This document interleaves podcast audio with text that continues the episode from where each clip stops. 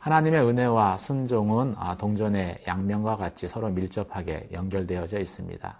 그 이유는 하나님의 은혜가 많은 경우에는 가면을 쓰고 우리에게 다가오기 때문이죠. 그래서 처음에는 은혜를 알아보지 못합니다. 하지만 순종하는 순간 그 가면이 벗겨지고 아, 우리는 하나님의 은혜가 얼마나 좋은 것인가를 비로소 체감하게 됩니다. 오늘 말씀을 통해서 그 사실을 살펴보도록 하겠습니다.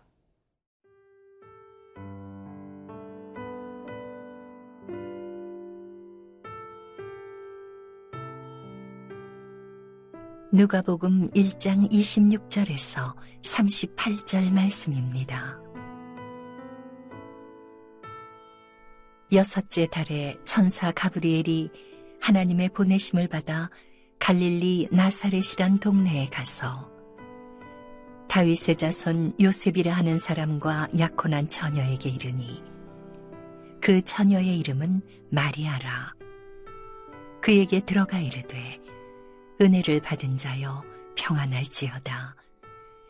주께서 너와 함께 하시도다 하니 처녀가 그 말을 듣고 놀라 이런 인사가 어찌함인가 생각함에 천사가 이르되 마리아여 무서워하지 말라.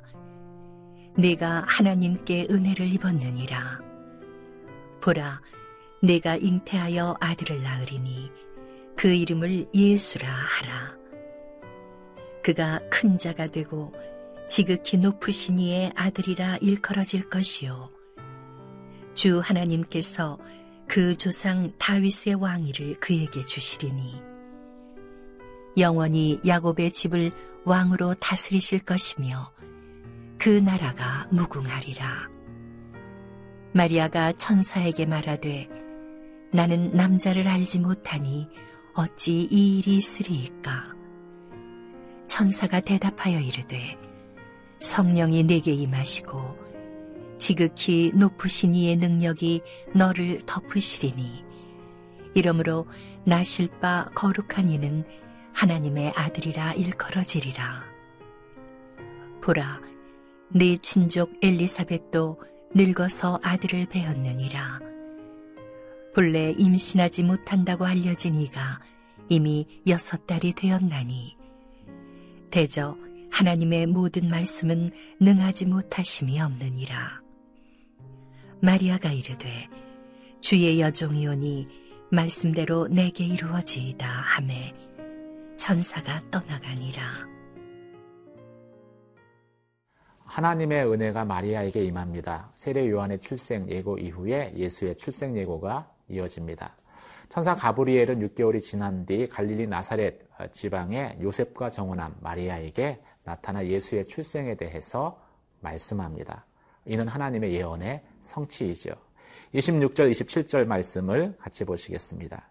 여섯째 달에 천사 가브리엘이 하나님의 보내심을 받아 갈릴리 나사렛이란 동네에 가서 다윗의 자손 요셉이라 하는 사람과 약혼한 처녀에게 이르니 그 처녀의 이름은 마리아라. 우리를 사망에서 구원하실 메시아가 어, 태어나시는 그 사건은 역사상 가장 큰 은혜의 사건입니다. 그 은혜가 갈릴리 나사렛, 이라 불리는 작은 마을에 요셉과 정혼한 마리아에게 임하지요. 천사는 그 마리아와의 첫 대면에서 마리아에게 이렇게 인사합니다. 은혜를 입은 자여. 이 나사렛이라 불리는 이라고 성경에 표현한 것은 나사렛이 너무나 시골이기 때문에 사람들이 알지 못하는 것을 언급한 것입니다. 세상을 구원할 하나님의 아들 메시아의 탄생이 당시 종교의 중심지인 어, 예루살렘이 아니라 이름도 없는 작은 동네를 중심으로 그것도 알려지지 않은 마리아라는 그 여인을 통해서 진행된 그 사실 자체가 감당할 수 없는 은혜의 사건이죠. 그런데 그 은혜를 입은 마리아의 첫 반응은 어떻습니까? 놀라며 어, 천사가 마리아에게 말합니다. 놀라며 무서워하지 말아라. 마리아가 무서워하며 놀랐다라는 것을 언급하고 있습니다. 어, 상상해 보면은 충분히 짐작이 되는 것입니다. 약혼한 처녀가 홀로 있는데 갑자기 누군가 나타나서 더구나 처녀인 마리아에게 잉태하여 아들이 어, 날 것이다 라고 이야기한다라고 생각을 해보십시오. 더군다나 그 아들은 지극히 높으신 하나님의 아들이라 불려질 것이다 라고 말하는 장면을 상상을 해보십시오. 얼마나 어, 놀랍고 두렵겠습니까?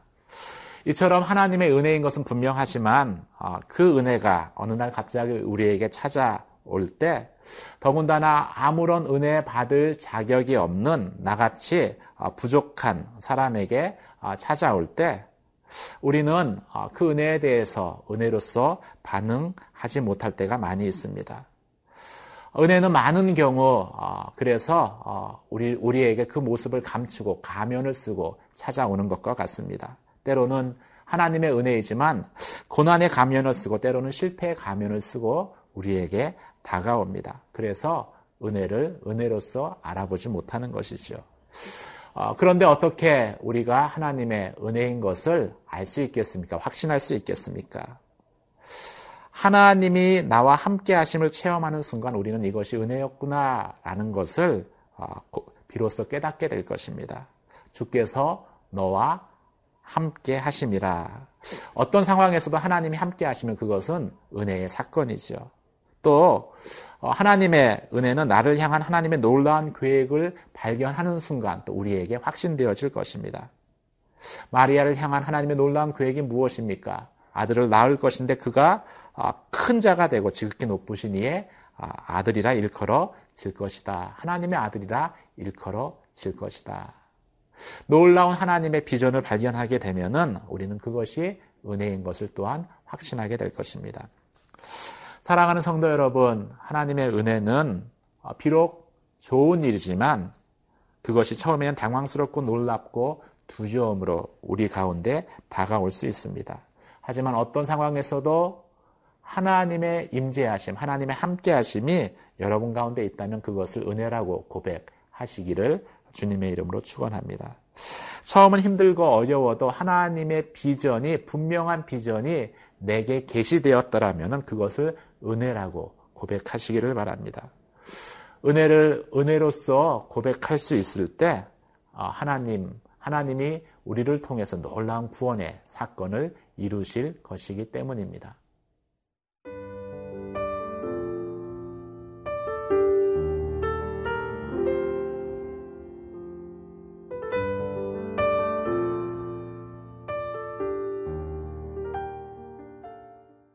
하나님의 구원이 이 땅 가운데 이루어지는 첫 번째는 어, 하나님의 은혜가 있어야 됩니다. 어, 또 하나 어, 필요한 조건이 있다면 그것은 하나님의 은혜 앞에 우리가 믿음으로 순종하는 것입니다. 37절, 38절 말씀을 같이 보시겠습니다. 대저 하나님의 모든 말씀은 능하지 못하심이 없느니라. 마리아가 이르되 주의 여정이오니 말씀대로 내게 이루어지이다. 천사가 마리아에게 예수의 수태 소식을 전합니다. 마리아를 향해서 은혜를 입은 자다라고 어, 부르죠. 이 은혜에 대한 마리아의 첫 반응은 두렵고 놀라는 것이었습니다. 그런데 오늘 읽은 38절의 말씀을 통해서 마리아는 최종적으로 천사에게 하나님에게 이렇게 고백합니다. 주의 말씀은 능치 못함이 없으니 주의 어, 여종 이온이 말씀대로 이루어질 것입니다. 은혜 앞에 마리아는 자신을 어, 종으로 부르며 어, 순종의 고백을 최종적으로 드립니다. 이는 어, 비슷한 은혜를 경험한 사가자가 말씀 앞에 반응한 것과는 분명한 대조를 이루는 것이지요. 우리는 이 마리아의 고백을 통해서 믿음에 대한 몇 가지 통찰을 발견할 수 있습니다. 믿음의 순종에 대한 통찰을 발견할 수 있습니다. 첫 번째, 어, 마리아의 어, 순종은 현실에 대한 분명한 아, 직시가 있었다라는 것입니다. 마리아가 이렇게 말합니다. 나는 남자를 알지 못하니 어찌 이 일이 있, 일어날 수 있겠습니까? 아, 마리아가 아, 아들을 낳을 수 없다라는 것은 현실적으로 불가능한 일이었습니다. 마리아는 이 사실을 분명하게 직시하고 있었죠. 우리가 믿음으로 순종한다라고 할때 어, 잘못하면 현실을 어, 부정하는 것을 생각하게 됩니다. 하지만 믿음은 현실 부정이 아닙니다. 한 손에는 성경을 들고 또 한 손에는 신문을 어, 들어야 한다는 말처럼 현실을 직시해야 하는 것이죠. 우리의 믿음의 순종은 그래서 현실에 깊이 뿌리 내리고 있어야 되는 것을 오늘 본문은 말씀합니다. 두 번째, 아, 마리아의 순종은 현실을 직시하였지만 상황이 아니라 말씀 앞에 자신을 복종하는 아, 순종입니다. 주의 여종이오니 주의 말씀대로 이루어지이다. 가브리엘이 엘리사벳의 아, 임신을 언급한 것은 마리아의 믿음을 도와서 마리아가 초월적인 하나님의 역사를 믿게 하기 위한 것이었습니다.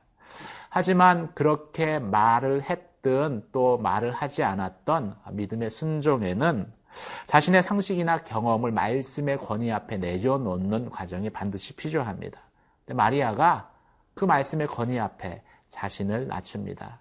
자신을 종으로 고백하며 말씀의 권위 앞에 자신을 어, 내려놓지요. 순종합니다. 마리아의 순종의 어, 두 번째 모습입니다. 세 번째, 어, 마리아의 순종을 통해서 우리는 어, 순종이 우리의 육신의 힘만으로는 되지 않는다라는 것을 어, 또 발견할 수 있습니다. 어, 천사가 마리아에게 이렇게 이야기합니다. 지극히 높으신 이의 능력이 너를 덮으리니. 마리아의 순종에는 성령의 도우심이 있었다라는 것을 성경은 언급하고 있습니다. 어, 불가능한 것, 그것을 가능케 하는 믿음의 고백은 성령의 능력이 나를 붙드실 때 가능한 것이지요.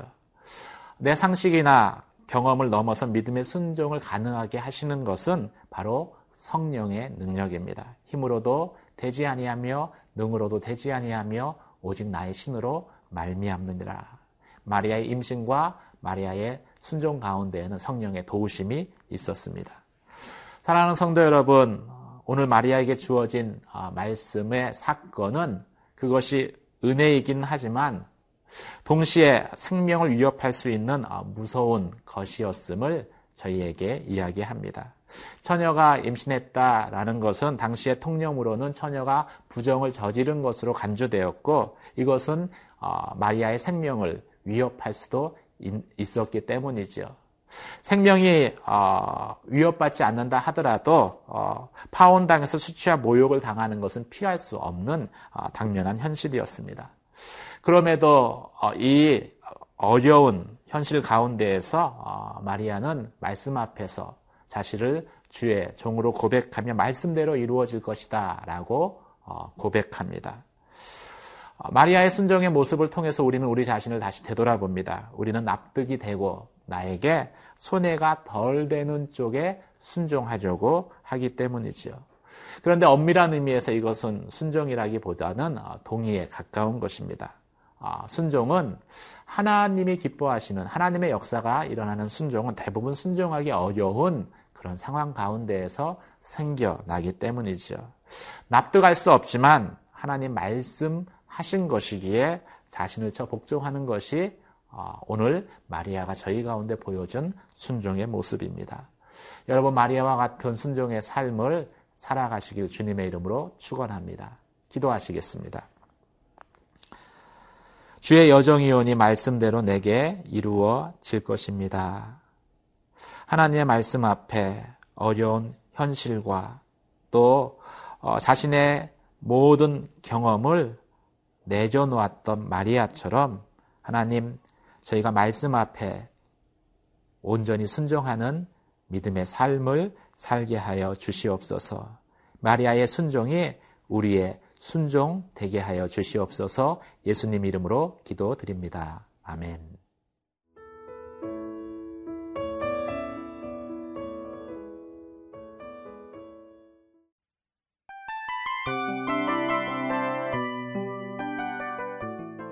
이 프로그램은 청취자 여러분의 소중한 후원으로 제작됩니다.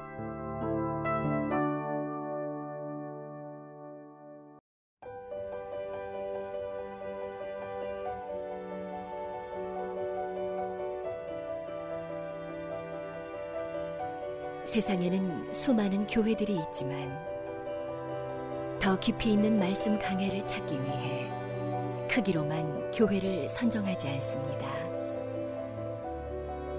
보다 좋은 영적 콘텐츠를 더 많이 나누기 위해 방송비를 받지 않습니다. 1년 365일 복음만 전하고 싶어서 우리는 광고를 하지 않습니다. 온누리의 복음을 땅끝까지 CGN TV와 함께 땅끝 성교사가 되주세요